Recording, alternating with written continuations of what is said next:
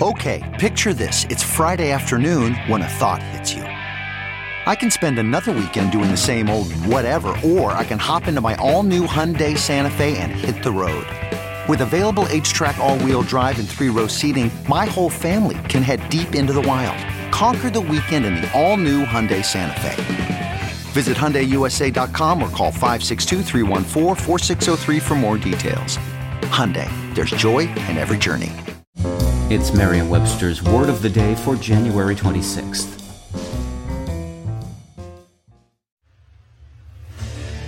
What makes a life a good one?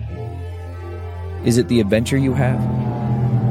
Or the friends you find along the way? Maybe it's pursuing your passion while striving to protect, defend, and save what you believe in every single day. So, what makes a life a good one? In the Coast Guard, we think it's all of the above and more. But you'll have to find out for yourself. Visit gocoastguard.com to learn more. Today's word is retrodict, spelled R E T R O D I C T. Retrodict is a verb that means to utilize present information or ideas to infer or explain a past event or state of affairs. Here's the word used in a sentence. Geologists have retrodicted the positions of the continents millions of years ago.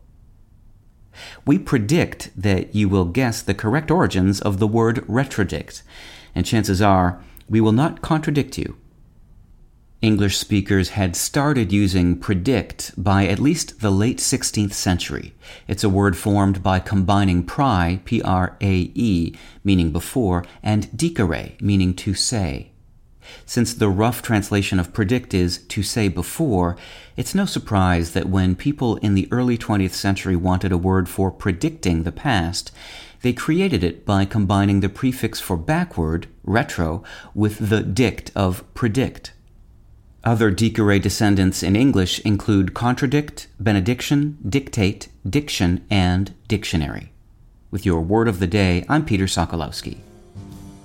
Visit Merriam-Webster.com today for definitions, wordplay, and trending word lookups.